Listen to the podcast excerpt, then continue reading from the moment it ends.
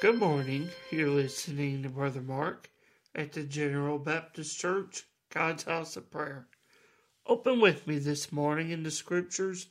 Let us open to the Gospel of Matthew, and I'd like us to read in the 24th chapter, looking in verse 13. We see as we look in this text of the Scripture, Christ as he is speaking to the disciples, stating about enduring even unto the end of the world.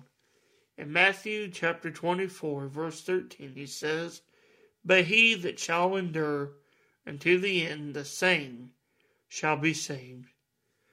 As we look at this scripture this morning, we must ask the question, what does it mean to endure?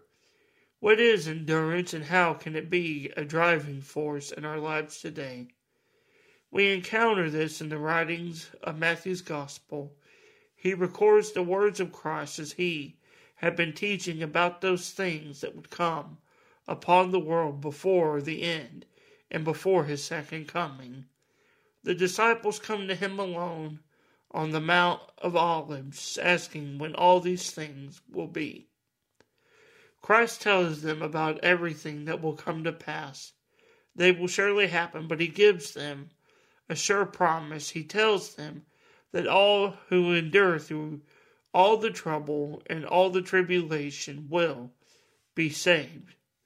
So what is Christ trying to teach the disciples about the end?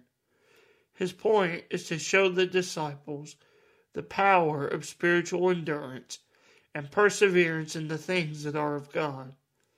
Christ told the disciples all of the troubles that would come upon the world, even upon themselves, for sharing the gospel that he had given. But he offers the promise at the same time that those who endure through all of it and get to the end, they shall be saved. But what does Christ mean exactly? Will they be saved from trouble and turmoil? He speaks these words to the disciples because he's seeking to show them and teach them that endurance and perseverance, especially in his name, will save them. In the end, they may go through trial and trouble and great turmoil, but they will be saved in the blood of Christ, and they will have eternal life. He is teaching just that, and that it will save them unto the end. It will preserve them in the salvation and the eternal life that only he can truly give. Even today, as you and I read these words, we can be assured of the promise that is given in Christ. When we go through the hardest trials of this life, the darkest troubles that come in this world, some even losing their life for the sake of Christ and his gospel, they will be saved unto eternal life. How wonderful this promise is from Christ, and it rests upon each and every soul that places their faith in him. Seek the Lord each day. He will take us through the roughest storms of life. He will walk with us every step of the way. And one day, after enduring in him, we will receive a crown of life, even as Paul writes to Timothy in 2 Timothy chapter 4 and verse 8.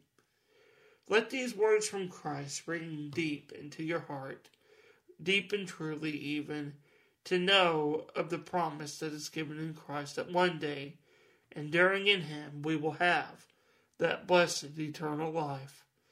I pray this scripture is a blessing to you this morning, and thank you for listening. God bless.